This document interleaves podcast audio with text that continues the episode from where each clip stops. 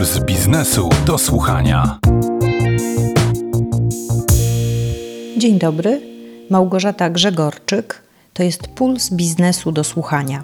Ten podcast ukazuje się 8 lipca, a do 10 lipca czas dali sobie Związek Zawodowy Kontrolerów Ruchu Lotniczego i Zarząd Polskiej Agencji Żeglugi Powietrznej na uzyskanie porozumienia dotyczącego zmian w regulaminie pracy i regulaminie wynagradzania.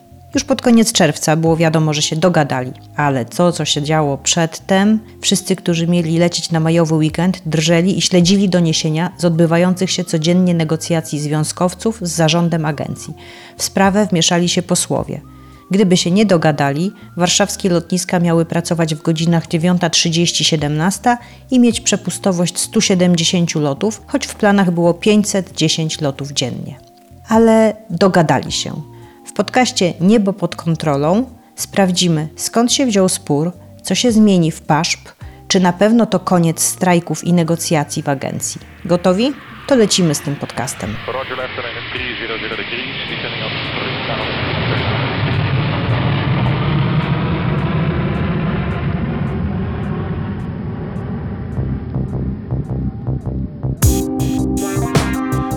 Puls biznesu do słuchania. Rozmowy prowadzone są w sposób merytoryczny w atmosferze wzajemnego szacunku. To zdanie kończyło wszystkie komunikaty Związku Zawodowego Kontrolerów Ruchu Lotniczego i PASZP. Okazuje się, że to nie były puste słowa, przynajmniej jak się posłucha, co o konflikcie, negocjacjach, porozumieniu i przyszłości agencji mówi Rusłana Krzemińska, pełnomocnik prezesa PASZP do spraw komunikacji. Zapytałam ją najpierw, dlaczego kontrolerzy ruchu lotniczego złożyli na początku roku wymówienia.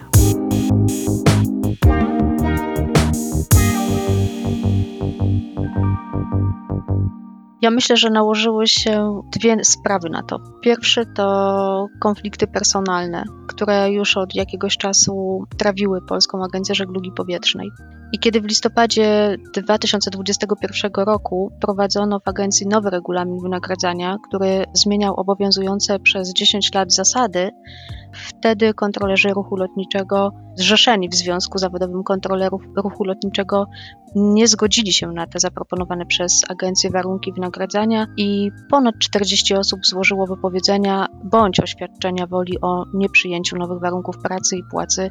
I ten spór zbiorowy trwa od grudnia 2021 roku, czy właściwie trwał od grudnia 2021 roku, bo całkiem niedawno został zakończony, też dzięki regularnemu dialogowi ze stroną związkową, kontynuowanemu od końca marca bieżącego roku przez obecną prezes agencji panią Anitę Oleksiak. Niedawno właśnie dowiedzieliśmy się, że udało się porozumieć z kontrolerami i do 10 lipca wszyscy powrócą do pracy, sporu żadnego nie będzie, nie będziemy się musieli obawiać spóźnionych lotów i tak dalej.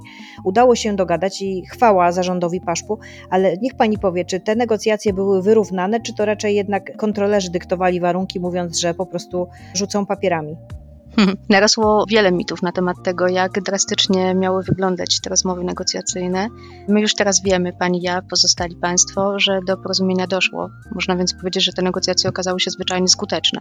Pyta pani, czy to były wyrównane negocjacje? Owszem, po obu stronach stołu zasiadali ludzie, którzy znali się na rzeczy, to były osoby przygotowane merytorycznie do prowadzenia rozmów i pod tym względem te negocjacje były wyrównane. Mówię teraz o zasobach ludzkich, czy też o zasobach merytorycznych. One były też wyrównane, jeżeli chodzi o sposoby prowadzenia tych rozmów negocjacyjnych. Koniec końców obie strony musiały w pewnym momencie zweryfikować swoje pierwotne potrzeby i, i, wymagania na rzecz y, tego, żeby do tego porozumienia mogło dojść, a więc wspólnie szukaliśmy możliwości porozumienia się i konsensusu.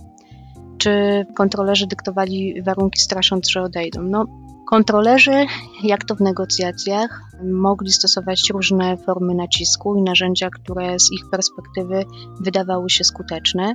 Jak wspomniałam, ten spór zbiorowy trwał od grudnia 2021 roku i myślę, że na samym początku tego sporu i tych negocjacji rzeczywiście tych narzędzi takich bardziej siłowych, przepraszam za określenie, ale ono chyba pasuje, mogło być więcej i mogły być częściej stosowane. Im dalej w las i im bliżej osiągnięcia porozumienia, tym większa życzliwość i zrozumienie e, stron dla samych siebie. I gdybym miała podsumować proces negocjacyjny prowadzony od końca marca bieżącego roku, to powiedziałabym, że te rozmowy były prowadzone absolutnie w takim duchu koncyliacyjnym. Były merytoryczne i odbywały się w atmosferze szacunku, z wyważeniem swoich racji i zdecydowanie z nadzieją odbudowania wzajemnego zaufania. A jakie będą zmiany w regulaminie pracy i regulaminie wynagradzania? Czy pani może ujawnić, na czym polega to porozumienie? Odpowiem pani na to pytanie oczywiście. Te zapisy, zmiany zgłaszane przez kontrolerów i przyjęte też przez nas, one w pierwszej kolejności uporządkowały kwestie stanowisk pracy, zmierzając w kierunku chociażby minimalizacji liczby nadgodzin kontrolerów i eliminacji uznaniowości. Nowy aneks do regulaminu limituje wzrost dodatków, zmienia zasady wynagradzania kontrolerów, ale nie wyłącznie w Warszawie, bo w całym kraju i zmniejsza dysproporcje w poziomach przychodów między pracownikami.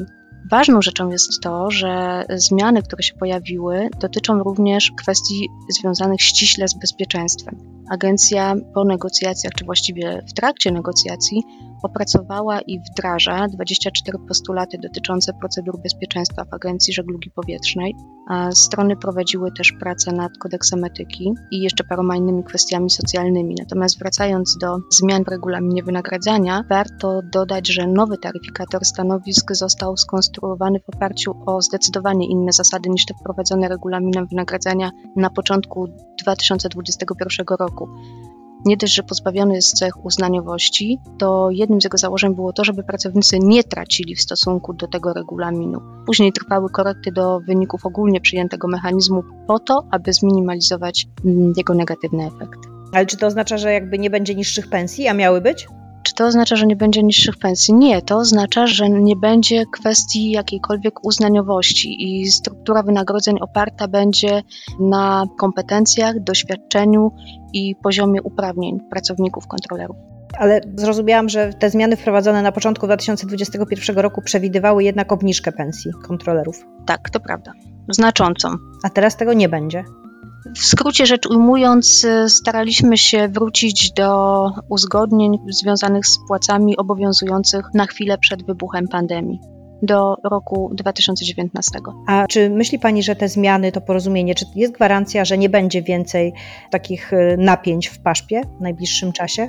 Na pewno te zmiany, o których mówiłyśmy, gwarantują stabilność agencji, na pewno neutralizują potencjalne niezadowolenia i myślę też, że znacząco zmniejszają ewentualne problemy podobnej natury. Doprowadzający do tych zmian proces negocjacyjny stał się według mnie pewnego rodzaju takim przykładem na to, że rozmawiając, wykazując wobec siebie życzliwość, można znaleźć konsensus. My jesteśmy otwarci i gotowi do rozmów z innymi grupami społecznymi, z pozostałymi związkami zawodowymi, bo pewnie to będzie truizm, ale ten proces, proces rozmów traktujemy jako stały element zarządzania. Myślę, że to jest coś, co każda mądra agencja, instytucja musi mieć na uwadze. Ale czy to oznacza, że Państwo się spodziewacie, że inne grupy pracowników przyjdą do Państwa również z jakimiś oczekiwaniami? Zawsze mogą to zrobić, taki to jest e, ich przywilej. Właściwie to nawet nie tyle grupy mogą przychodzić, chociaż oczywiście też, bo są tutaj u nas związki zawodowe inne niż ten wiodący, o którym rozmawiałyśmy przed momentem. Każdy pracownik ma prawo pojawić się u nas, u kierownictwa, u swoich przełożonych z informacją, jeżeli coś według niego nie działa albo coś powinno ulec zmianie i może to zgłosić. Między innymi też takie mechanizmy i takie ścieżki dotarcia do przełożonych opracowywaliśmy, zastanawiając się nad tym, co powinno zostać zapisane w kodeksie postępowania, czy inaczej rzecz ujmując w kodeksie etyki. A czy myśli Pani, że teraz dzięki osiągniętemu porozumieniu PASZP się zmieni?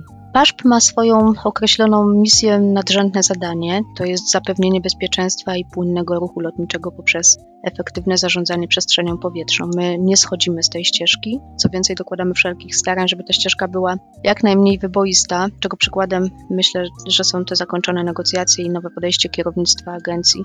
W mojej ocenie to podejście cechuje się przede wszystkim rozwagą i planowaniem strategicznym. My wierzymy w dialog i w pokojowe rozwiązania, mamy poczucie jedności agencji, bo proszę pamiętać, że kontrolerzy, o których tutaj mówimy, do których się odwołujemy, to pracownicy agencji. podobnie jak kierownictwo i działy administracyjne. My wszyscy razem tworzymy całość i ze wszystkich nas składa się agencja. Działamy na pewno na zasadzie komplementarności, a te ostatnie miesiące sprawiły, że w medialnej przestrzeni pojawiła się pewnego rodzaju dychotomia my i oni, PASZP i kontrolerzy. Naszymi obecnymi działaniami, też dbając o te mądre zapisy w kodeksie postępowania, o którym wspominałam, planując działania wspierające rozwojowe, zdecydowanie chcemy zminimalizować podział na grupy. Podkreślę to jeszcze raz, jesteśmy jedną instytucją, mamy wspólne cele, a jednym z, nich jest dbałość o każdego z nas, każdego pracownika. A czy PASZ szuka teraz kandydatów na kontrolerów? Bo chyba Państwo coś ogłosili, jakiś nabór, tak? Zgadza się, my jesteśmy aktualnie w trakcie rekrutacji i oczywiście, że szukamy kandydatów na kontrolerów.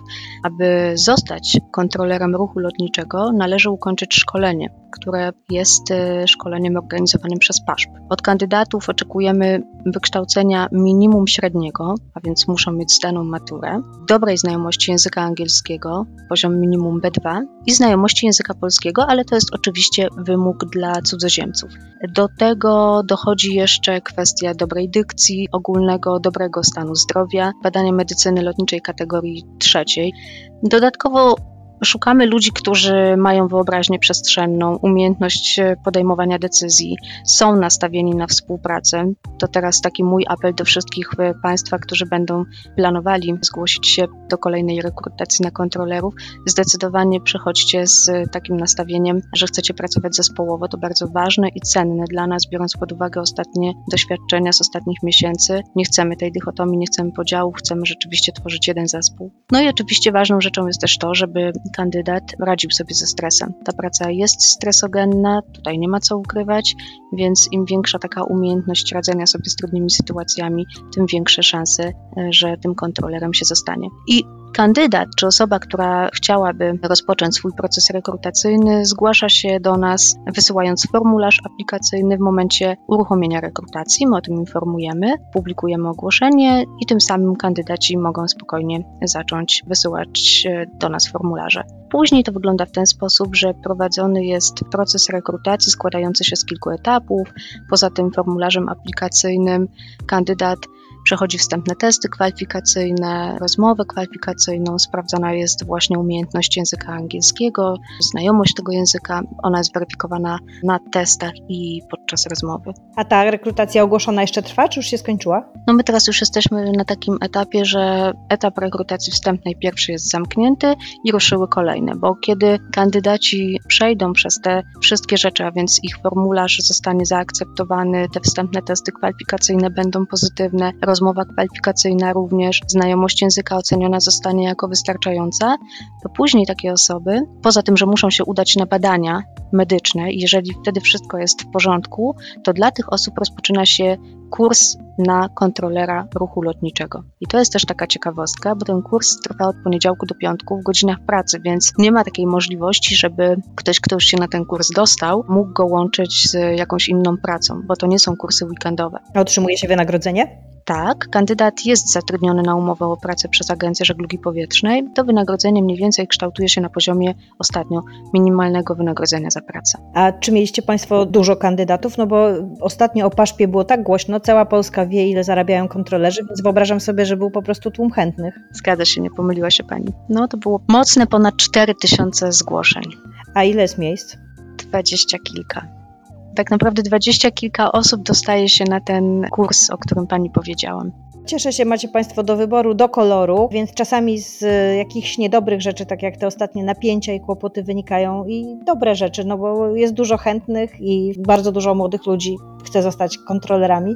Bardzo Pani dziękuję za rozmowę. Naszym gościem była Pani Rusłana Krzemińska, pełnomocnik prezesa PASZP do spraw komunikacji. Dziękuję Pani, dziękuję Państwu. Do widzenia. Puls biznesu do słuchania.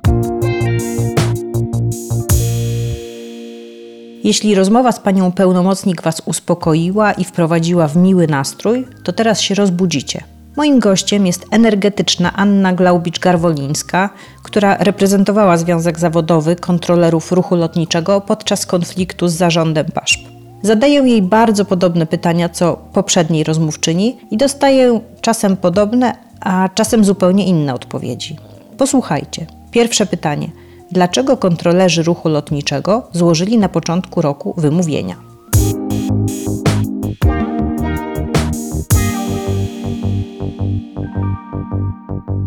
Historia kontrolerów ruchu lotniczego to historia firmy, jak w bardzo wielu w Polsce, gdzie mianowanym prezesem został ktoś wyciągnięty z środka, który nigdy w życiu nie miałby szansy na zostanie prezesem, ale ze względów y, politycznych i ze względów swojej postawy został wybrany. Bycie prezesem to trudna sprawa i to nie jest łatwe, zwłaszcza w firmie, która składa się z y, ludzi bardzo inteligentnych, bystrych, bardzo specyficznych, w bardzo zamkniętym kręgu. Prezes postanowił pokazać swoją władzę i zaczął jakby przykręcać śrubę i spełniać życzenia polityczne, a nie dbać o bardzo, bardzo specyficzną firmę. Przy czym warto tu powiedzieć, że PASZP jest agencją, która ma nie przynosić zysku. To jest bardzo dziwne jakby na tym rynku, ale tak to jest skonstruowane. Więc jego pomysły na oszczędności czy na przerzucanie pieniędzy nagle na inwestycje pana ministra Chorały były no, nazwane przez raportniku nielegalnymi. Cała sprawa zaczęła narastać i w pewnym momencie pan prezes podjął bez konsultacji głębszych decyzję o zmianie warunków zatrudnienia, zmianę warunków pracy. I to było bezpośrednią przyczyną, gdzie musiał złożyć wszystkim kontrolerom tak zwane wypowiedzenia zmieniające, więc to nie kontrolerzy do końca złożyli wypowiedzenia na początku, w grudniu, w styczniu, tylko zostali wyrzuceni z pracy. To trzeba przyznać, że panowie są nieźle zorganizowani. W końcu to nie jest duża grupa ludzi. Pamiętajmy, że w Polsce mamy w sumie 600 paru kontrolerów rozłożonych w trzech jakby grupach.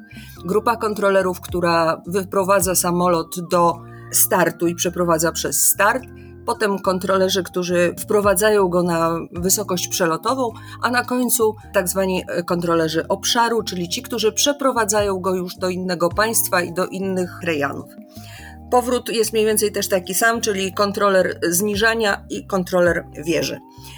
200 paru kontrolerów obszaru, czyli grupa, która jest najistotniejsza, bo najbardziej zarabia dla paszpu, w tym styczniu i w tym lutym powiedziała, że no, nie zgadza się na tego typu zmiany, nie zgadza się na tego typu traktowanie, nie zgadza się na posunięcia pana prezesa i posunięcia całego zarządu, które zmierzały do no, złego traktowania. Lotnictwo to jest bardzo specyficzny rodzaj biznesu, gdzie nie szuka się na całym świecie winnych, tylko szuka się przyczyn i możliwości rozwiązania problemów. To jest tak zwany just culture. Just od sprawiedliwości i ta kultura zakłada między innymi, że ludzie zgłaszają swoje pomyłki, zgłaszają swoje błędy bez obaw, że będą wyciągnięte wobec nich jakieś konsekwencje. A tu pan prezes nagle zaczął po pierwsze przesłuchiwać e, wszystkie nagrania, czego mu nie wolno, po drugie zaczął karać ludzi za zgłaszanie błędów. Atmosfera zaczęła się robić coraz, coraz gorsza. No i doszło do przesilenia. Państwo z ZZKRL pojawili się w mojej firmie na początku lutego, w zasadzie jeszcze w styczniu, i już wtedy wiedzieli, jaka będzie sytuacja, jak to może być potraktowane, i no, byli już zdeterminowani do tego, że trudno, szukamy gdzie indziej pracy. Czy mogli ją znaleźć? Tak, wbrew temu, co pan wtedy pełniący obowiązki prezesa opowiadał, kontrolerów na całym świecie, a szczególnie w Europie, brakuje. Więc mieliśmy jakby wyjście, jeżeli nie udadzą się negocjacje, jeżeli władza nas zlekceważy, to mieliśmy szansę i możliwość znalezienia dla 200 kontrolerów pracę spokojnie w całej Europie. I rzeczywiście, no niestety pan prezes meldował swoim politycznym przełożonym, że on sobie tutaj poradzi, ale sobie kompletnie nie poradził tak się złożyło, że no, myśmy starali się też dotrzeć do pana ministra. Były wysyłane listy, były próby spotkania. Te listy z opisem sytuacji były także wysyłane do pana premiera i do wszystkich świętych, mogłabym tak powiedzieć. Reakcja była, powiem, standardowa. Otóż e, władza w pierwszym momencie, tak jak przy wszystkich grupach społecznych, postanowiła w cudzysłowie rozjechać, czyli zaczęła straszyć, zaczęła mówić, że absolutnie oni się nie ugną, że będą ściągnięci kontrolerzy z wojska, co było bzdurą, że ściągną z Ukrainy czy gdzieś, co także było bzdurą. No, sytuacja była bardzo, bardzo, bardzo nieprzyjemna. Koniec końców, pan minister Adamczyk zdecydował się, pewnie w pewnej wojnie z panem Chorałą, zdymisjonować pana prezesa, PO prezesa i wyznaczyć nową panią prezes. W międzyczasie doszły do nas słuchy, że zakończyła się kontrola NIK, która dokładnie potwierdzała wszystkie zarzuty, które myśmy formułowali. Oprócz jeszcze całej masy zarzutów czysto finansowych, do których my nie mieliśmy dostępu, to znaczy do wiedzy o finansach nie mieliśmy dostępu. Nowa pani prezes dostała od Związku Zawodowego na powitanie tygodniowy prezent. To znaczy, ludzie, którym się kończyło wypowiedzenie, przedłużyli je o tydzień, tak żeby nie było żadnych opóźnień. No ale ten tydzień minął i niestety pani prezes nie zdołała wtedy zrobić spotkań i nie zdołała rozpocząć negocjacji. W związku z tym doszliśmy do pewnej ściany. Wtedy włączyła się opozycja. Bardzo dziękuję panu Laskowi i panu Jońskiemu za interwencję, zwołanie komisji sejmowej i szczerze mówiąc, myśmy liczyli, że na tej komisji sejmowej usłyszymy od pana ministra i od zarządu, że tak, że okej, okay, siadamy do negocjacji że wszystko będzie dobrze. No niestety, pan minister na pierwszej komisji dalej postanowił rozjechać związki i kto mi tutaj będzie podskakiwać. W związku z tym myśmy zerwali negocjacje. Zerwaliśmy, pokazując, że nie ma możliwości na opowiadanie nieprawdy, a to usłyszeliśmy od pana ministra, i nie ma możliwości, żeby sprowadzić wszystko tylko i wyłącznie do wynagrodzeń. Po tej pierwszej komisji otrzymaliśmy z zarządu Paszpu zaproszenie jednak na rozmowy i na to, żeby można było usiąść do stołu, i wtedy rozpoczęły się poważne negocjacje, które były zakończone tuż przed 1 maja na drugiej komisji infrastruktury, zakończone podpisaniem wstępnego porozumienia zakładającego, że dajemy sobie półtora miesiąca na to, żeby przejść wszystkie kwestie, o których kontrolerzy mówili. Ten 1 maja był bardzo istotny, bo wtedy mm, ja dalej będę dziękować wszystkim dziennikarzom i, i wszystkim mediom, ponieważ już przed 1 maja były bardzo duże opóźnienia, czyli te wszystkie mówienia, a nic się nie stanie, a oni mają poczucie obowiązku, a oni jednak nic nie zrobią, skończyły się tym, że samoloty na płycie stały po 3-4 godziny. I zarówno ludzie, jak i media po pierwsze to zauważyły, a po drugie no, stanęły trochę po naszej stronie, co było bardzo, bardzo istotne. 1 maja był cienką czerwoną linią, której ja zdawałam sobie sprawę od początku do końca, nie możemy przekroczyć i nie możemy tak naprawdę zawieść ludzi. Bo jeżeli byśmy pierwszego długi weekend udowodnili swoją siłę, to znaczy żaden samolot by nie wyleciał z Polski, to potem byśmy nie mogli wrócić do normalnych rozmów. To potem byśmy mieli przeciwko sobie i dziennikarzy, i całe społeczeństwo. A naszą siłą było właśnie to poparcie. Tak jak w wielu wypadkach prowadziłam różne kryzysy, ja od 30 lat zajmuję się zarządzaniem komunikacją w sytuacjach kryzysowych, tak to się w całości nazywa, a sprowadza się do tego, żeby zaplanować i wiedzieć, które kroki w różnych postępowaniach będą korzystne dla mojego klienta i pozwolą osiągnąć jakby naczelny cel w zależności od tego, czym jest ten cel. W tym wypadku było to zmiana zarówno w negocjacjach, zarówno zmiany regulaminu pracy, jak i regulaminu wynagrodzeń. Do tego doszły oczywiście postulaty bezpieczeństwa, do tego doszły postulaty socjalne. Właśnie te kwestie, rozumiem, bezpieczeństwa oraz wynagrodzeń udało się, bo ta data, o której Pani mówiła, to mija 10 lipca. Już parę dni temu i Państwo, i PASZ ogłosiliście, że udało się porozumieć i rozumiem, że tego 10 lipca nic się nie zmieni i będziemy latać tak jak dawniej. Tak, to się udało. Przyznam, że bardzo podziwiam po zmianie naszą negocjatorkę, panią mecenas, która poprowadziła w bardzo łagodny, acz w jedwabnej e, rękawiczce, stalową ręką poprowadziła negocjacje dotyczące wynagrodzeń. I tak rzeczywiście cały e, kryzys już jest w zasadzie zakończony, pod warunkiem, że władza nie będzie chciała e, sobie tego odbić, bo co by nie powiedzieć, kontrolerzy to jest pierwsza grupa społeczna, która wynegocjowała to, co chciała. Przy czym, żebyśmy mieli jasność, negocjacje to jest y, zawsze tak, że wszyscy wychodzą z nich niezadowoleni. To jest kompromis. Czyli kontrolerzy musieli zrobić krok wstecz, odpuścić pewne rzeczy, odłożyć w czasie, tak żeby paszp musiał się zmieścić, czy mógł się zmieścić w swoim budżecie, co jest bardzo istotne, żeby nie było, że musimy dosypywać my, biedne społeczeństwo i tak dalej, i tak dalej. Nie. Absolutnie nie, wszystko się zmieściło w budżecie. Z drugiej strony mamy sytuację, że ten budżet musiał być zmieniony i plany pana, byłego pana prezesa i mm, fundusze, które były w jakiś dziwny sposób poukładane, musiały zostać alokowane. A czy te zmiany, to porozumienie, czy mamy gwarancję, że nie będzie kolejnych strajków kontrolerów? To nie był strajk, bo strajk zakłada nierozwiązanie umowy o pracę. Tu były rozwiązane umowy o pracę. Więc y, to jest y, dużo cięższego kalibru y, sytuacja.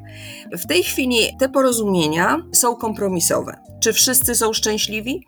O ile wiem, to Kraków nie jest zadowolony, Gdańsk ma pewne jeszcze uwagi i negocjacje, więc nie jestem w stanie tutaj odpowiedzieć, czy absolutnie nie będzie jeszcze jakiejś dyskusji. Ja trzymam kciuki, że nie. Dla mnie ten kryzys, ten najbardziej agresywny, najbardziej trudny, gdzie wszystkie media i wszyscy politycy byli nim zainteresowani, moim zdaniem się skończył. Ale czy wrócimy do paszp 2.0, jak to nazywaliśmy, gdzie będzie fajna atmosfera, gdzie ludzie będą znowu chcieli przychodzić z pewną radością do pracy, no to już będzie zależało od zarządu i od tego, jak nowa pani prezes będzie prowadzić tą firmę. Firma to pewna dynamika. Nigdy nie można powiedzieć, że coś jest na stałe. A jak pani mówiła o takich kwestiach, na których najbardziej zależało y, kontrolerom, mówiło się bezpieczeństwo, wynagrodzenia. To co z tego było ważniejsze? Tak jak powiedziałam, no bezpieczeństwo. Bezpieczeństwo, bo ono determinuje całą resztę. No nie może być sytuacji takiej, że ktoś przychodzi do kontrolera w czasie jego zmiany i mówi: A propos jeża, to właśnie tutaj jest Twoje wypowiedzenie. No bo on potem te dwie godziny już nie myśli o tym, jakie ma separacje y, między jednostkami, czy co tam się dzieje, tylko będzie myślał o tym, co ma dalej zrobić. Ale to proszę powiedzieć, to tak z ręką na sercu te wynagrodzenia. O ile w tym nowym systemie wynagrodzeń kontrolerzy mieli mniej zarabiać i rozumiem, że porozumieli się, więc będą zarabiać co najmniej tyle, co wcześniej.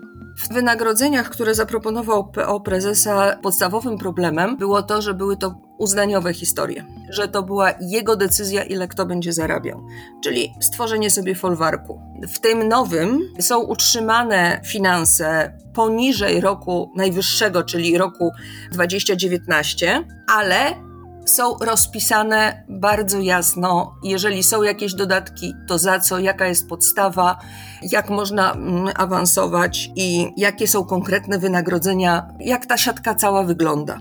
To było najważniejsze. Czy kontrolerzy zarabiają dużo? Średnia jest około 30 tysięcy brutto, czyli 20 parę na rękę. Owszem, ścieliśmy nadgodziny. Co to oznacza? To wymaga od zarządu lepszej organizacji pracy, tak, żeby tych nadgodzin nie było. Wymaga też y, przyjęcia nowych, bo poprzedni PO prezesa przez dwa lata, czy nawet dłużej, nie robił żadnych naborów i ciągle brakowało ludzi. Dalej to jest kwestia przesunięcia ludzi po 57 roku życia, żeby mogli także brać udział w wszystkich innych działaniach agencji. No, są jeszcze grupy niezadowolone, bo administracja, która w ciągu ostatnich trzech lat rozrosła się dramatycznie, no niestety musi przejść restrukturyzację. To znaczy, że prawdopodobnie będą jakieś tam zwolnienia. To oznacza, że pani prezes ma przed sobą jeszcze sporo wyzwań. Ale jeżeli chodzi o kontrolerów, to wydaje mi się, jak obserwuję całą tą grupę, że większość jest zadowolonych. A w administracja też ma swój związek zawodowych, bo w Paszpie jest kilkanaście tych związków. W Paszpie jest w sumie 14, administracja ma swoje, chyba dwa.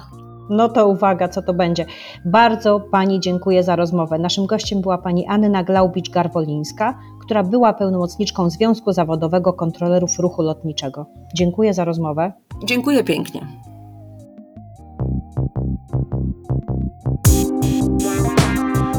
Puls biznesu do słuchania. Skoro znamy już punkt widzenia zarządu PASZP i Związku Zawodowego Kontrolerów Ruchu Lotniczego, to może warto spojrzeć na sprawę z jeszcze jednej strony zaprosiłam do podcastu wieloletniego pracownika agencji, kontrolera ruchu, który choć już w PASZP nie pracuje, pragnął pozostać anonimowy. Zapytałam go, czy osiągnięte właśnie porozumienie to sukces.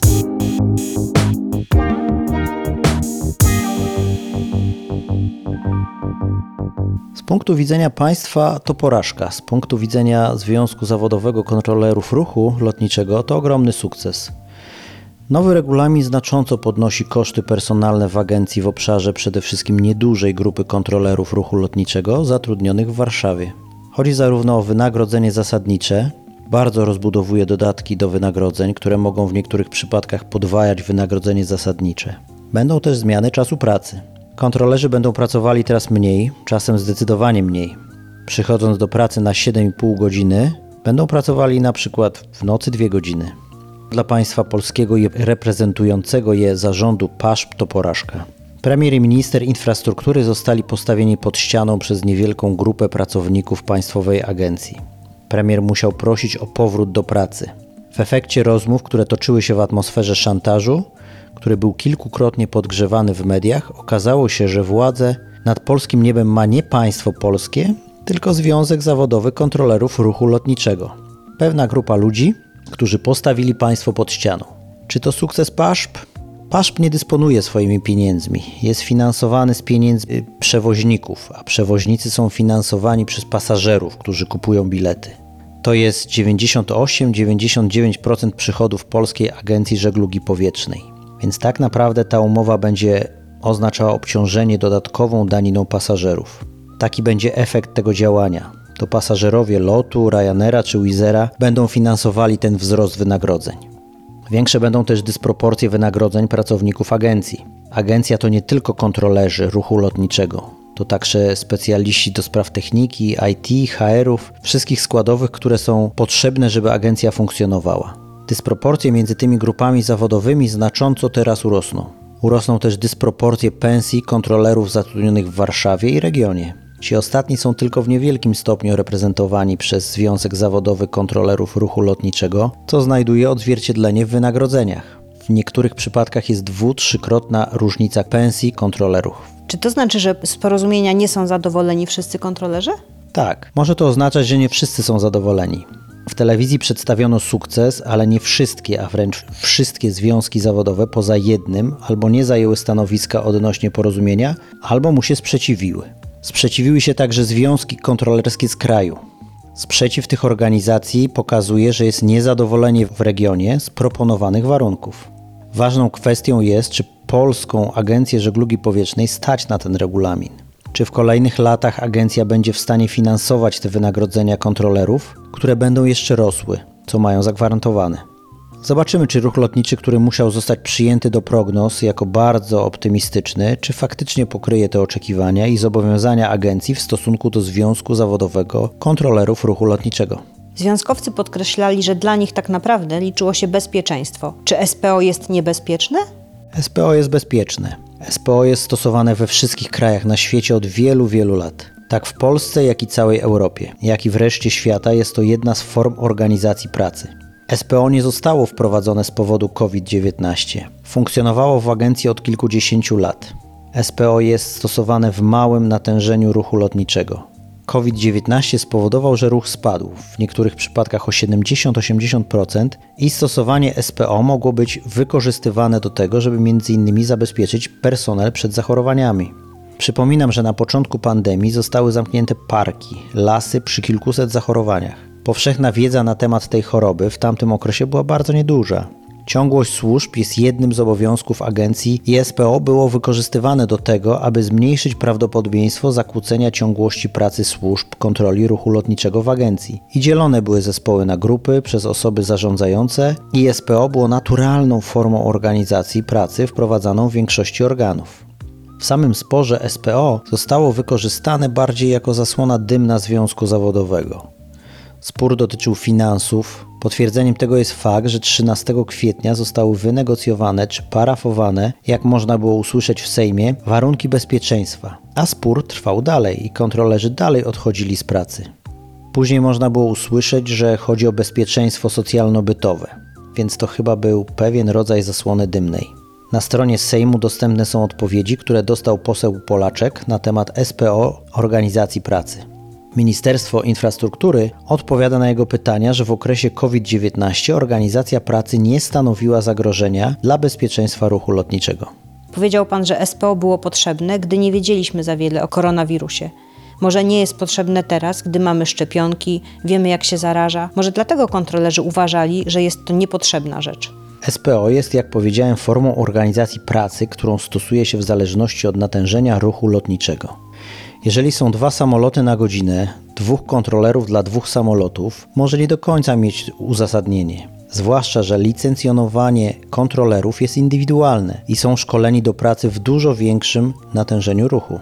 Czy myśli pan, że to koniec sporów kontrolerów z zarządem agencji? Tak jak już wcześniej wspomniałem, z doniesień medialnych wynika, że to może być nie koniec, ale wręcz początek. Kolejne grupy zawodowe widziały pewien sposób prowadzenia dialogu przez Związek Zawodowy Kontrolerów Ruchu Lotniczego i mają wskazaną ścieżkę do realizacji celów związkowych. Duże dysproporcje między grupami zawodowymi proponowane przez PASZP w warunkach pracy i płacy też raczej nie powodują ich zadowolenia. Jest coś, co by pan poradził? Co właściwie powinno się teraz zrobić, żeby agencja jednak działała?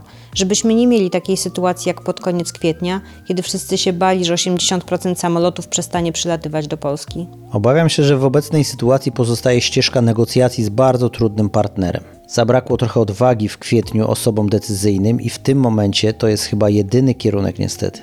Także w przyszłości czekają nas negocjacje. Bardzo panu dziękuję za rozmowę. Naszym gościem był długoletni były pracownik agencji, który chce pozostać anonimowy. Dziękuję bardzo.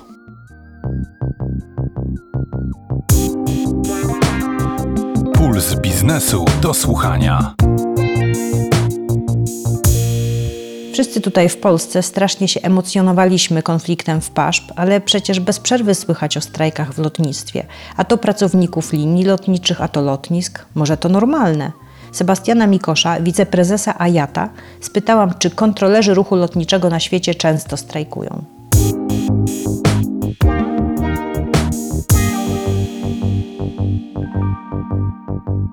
Tak, jest to dość powszechne, ale muszę powiedzieć, że z mojego doświadczenia wynika, że jest to powszechne przede wszystkim w Europie.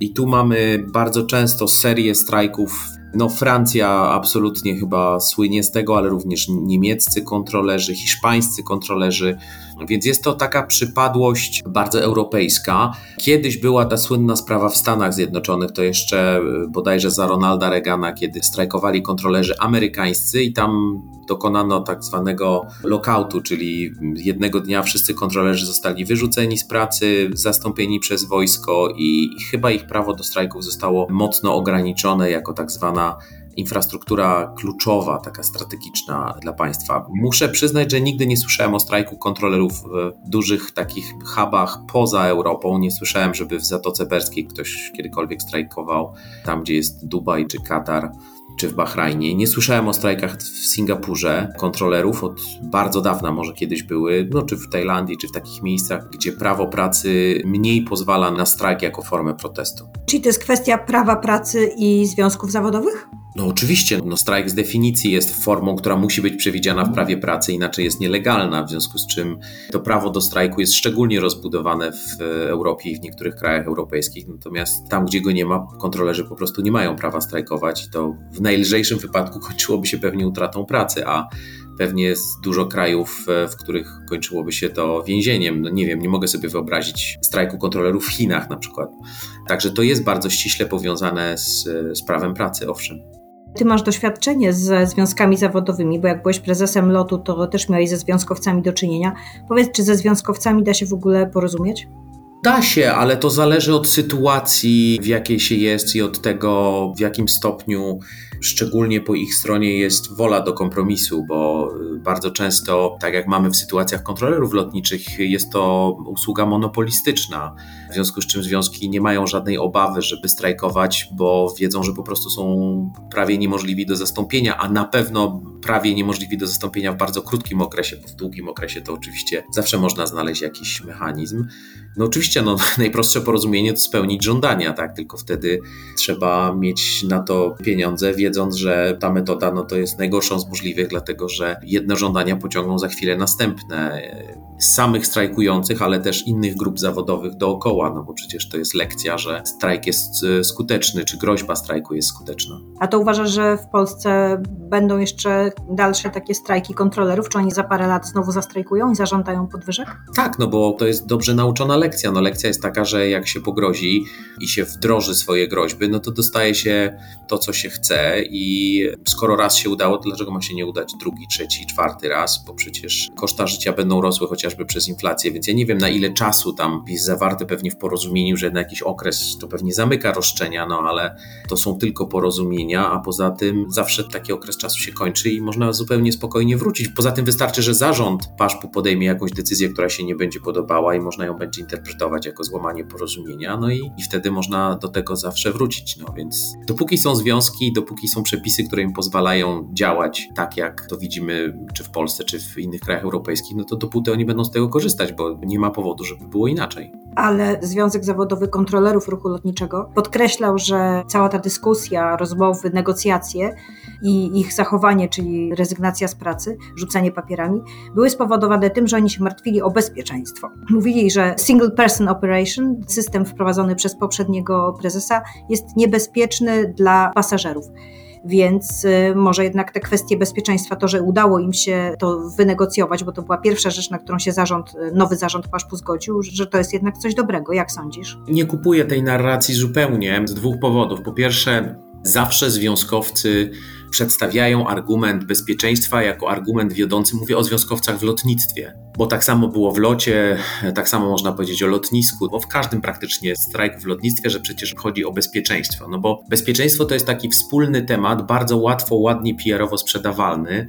To jest taka forma ubierania chciwości w szlachetność. To znaczy, chcemy więcej pieniędzy, zarabiamy ich już jest dużo, dużo więcej niż inne grupy zawodowe w kraju, więc mówimy, że my tego nie robimy dla pieniędzy, tylko robimy to dla bezpieczeństwa. No bo to jest taki temat wytrych, bo przecież nikt normalny przy zdrowych zmysłach nie będzie się godził na brak bezpieczeństwa. No więc trzeba się zgodzić na nasze postulaty, bo te postulaty nie są oczywiście egoistyczne, tylko są szlachetne. No i to jest taka narracja, którą słyszeliśmy w lotnictwie, na przykład w liniach lotniczych, kiedy mówiono, że musi być czterech pilotów na pokładzie w kabinie, potem było trzech, teraz jest dwóch i zawsze od związków słyszymy, że zawsze brakuje personelu, a żeby operacja była bezpieczniejsza. No jasne, oczywiście, że no z definicji jak jest więcej, to jest teoretycznie bezpieczniej, ale w praktyce tak nie jest, bo w praktyce systemy zarządzania ruchem już dawno wytworzyły to, że można takie operacje prowadzić. Poza tym takie operacje są prowadzone w Europie. Poza tym to już ja, ja nie chcę wchodzić w debatę,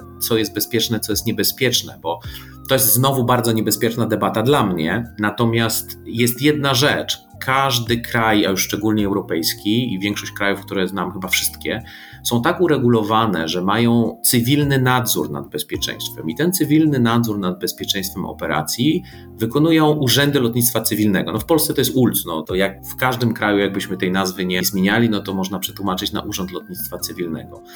Tam są specjalni ludzie, audytorzy, są komórki, które kontrolują, które sprawdzają. I to nie jest tak, że ULC jest jakąś wyspą oderwaną w Polsce od innych, bo ULC podlega sam europejskim audytom, jest częścią całego systemu urzędów lotnictwa cywilnego, które wymieniają się przecież informacjami i doświadczeniami. Więc jeśli ULC mówi, że jakaś operacja jest bezpieczna, to znaczy zatwierdza ją i zezwala na wprowadzenie do operacji, to to są ci ludzie, którzy odpowiadają za bezpieczeństwo. To nie jest tak, że można być we własnej sprawie sędzią i stroną, czyli mówić, ja jestem kontrolerem, ja wiem, co jest bezpieczne, bo na tej zasadzie kontrolerzy sami powinni się egzaminować, sami sobie powinni tworzyć procedury, tak trochę tak jak lotnicy. Tak jest w lotnictwie wojskowym, to znaczy wojsko samo sobie tworzy procedury i się kontroluje. My w lotnictwie cywilnego mamy układ, gdzie na górze tej piramidy jest Urząd Lotnictwa Cywilnego, i tak jak e, wydaje mi się, wiemy, polski urząd działa sprawnie i to od wielu lat. Nie ma nigdy zarzutów co do jakości prowadzonego nadzoru. Sam byłem przedmiotem tego nadzoru jako prezes lotu, ale również jako tak zwany accountable manager, czyli ktoś, kto odpowiadał przed Urzędem Lotnictwa Cywilnego za wdrażanie operacji. I to jest znowu taki bardzo fajny PR-owy argument. Nie, nie, my jesteśmy za bezpieczeństwem, my to nie robimy dla pieniędzy, tylko dla bezpieczeństwa. No, a oczywiście wraz z tym idzie zwiększenie zatrudnienia, zwiększenie obsad, więc więcej kosztów i tak dalej, i tak dalej. No, to jest taki bardzo stały wątek, który odnajdujemy wszędzie na świecie. A mówisz o tym, że to oznacza większe koszty i że trzeba będzie za to zapłacić. To teraz powiedz, kto zapłaci za te wyższe koszty paszpu? Ty, ja i wszyscy latający, no bo PASZP nie jest instytucją dotowaną centralnie z budżetu, tylko musi przerzucić wszystkie swoje koszty na swoich klientów. No a tutaj głównymi klientami PASZP-u jest lotnictwo cywilne, bo nie wydaje mi się, żeby lotnictwo wojskowe płaciło coś PASZP-owi za korzystanie z przestrzeni powietrznej, bo chyba z definicji korzysta za darmo. Zgłasza do PASZP-u tylko loty wojskowe, ale nie jest prowadzone przez kontrolerów lotnictwa cywilnego. Więc to jest bardzo proste domino. Koszty paszpu są przerzucane na faktury dla linii lotniczych, które albo lądują, albo przelatują nad Polską. E, lądują, startują oczywiście z polskich lotnisk. No to przerzuca się na ich koszty, co oczywiście na końcu buduje koszt biletu. A pasażerowie się cieszą, że się udało dogadać i polecą. No bo to jest element komunikacji, dlatego że pasażerowie dostawali komunikat, zresztą z wielu mediów płynęło, że to jest element bezpieczeństwa i że tutaj jest grupa zawodowa, która dba ich bezpieczeństwo i, i to jest jakby bardzo wnośny argument, no bo przecież wystarczy sobie wyobrazić, że kontroler tłumaczy, że siedzi sam, jak on zemdleje, no to kto kontroluje? No ale to już nikt nie wchodzi ten krok dalej, że przecież są inne obszary, które kontrolują, że to jest tak, że właściwie dzisiaj moglibyśmy mieć jeden duży obszar europejski, który notabene jest blokowany politycznie przez związki zawodowe. Przecież są kraje, które nadzorują inne kraje, gdzie agencja żeglugi z jednego kraju jest, jest kontrolerem dla samolotów lądujących w innym obszarze, chociażby taki nadzór z Maastricht, który nadzoruje Belgię, Holandię i kawałek Niemiec, to z jednego kraju. Dzisiaj to technicznie istnieje taka możliwość.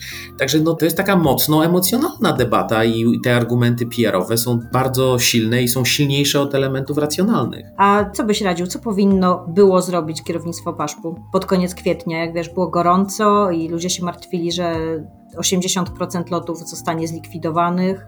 Ja nie jestem od radzenia tutaj kierownictwu paszpu czy komukolwiek, co miałby zrobić, bo zupełnie inaczej się siedzi komfortowo i komentuje, a zupełnie inaczej, kiedy jest się w ogniu walki. Tego mnie uczy doświadczenie. Natomiast tu jest splot zależności. No i to jest tak, że związki zawodowe wszystkie w całym świecie, nie tylko polskie, bo to nie chciałbym, żeby to zabrzmiało, że to jakaś specyfika polska jest, ale na przykład to jest na pewno specyfika europejska.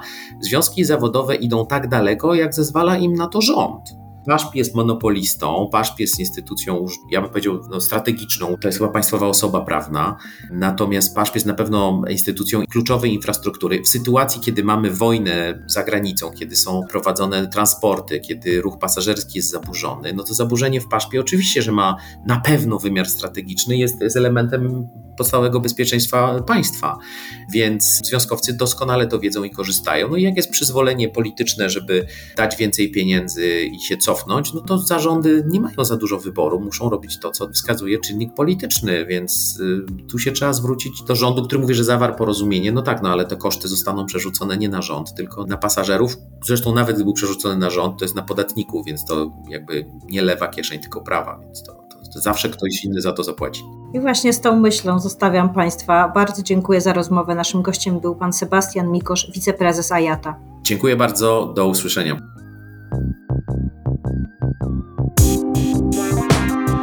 Puls biznesu do słuchania. No to o co chodziło w konflikcie w Agencji Żeglugi Powietrznej? O bezpieczeństwo? O pieniądze? O władzę? Kto wygrał? Jestem pewna, że każdy słuchacz ma na ten temat zdanie, niekoniecznie takie samo. To już koniec podcastu Niebo pod kontrolą. Wszystkie nasze rozmowy znajdziecie w aplikacjach podcastowych i na pb.pl łamane przez podcasty. A za tydzień Marcel Zatoński opowie o inwestowaniu w obligacje, o którym dzięki premierowi zrobiło się ostatnio głośno. Małgorzata Grzegorczyk, do usłyszenia.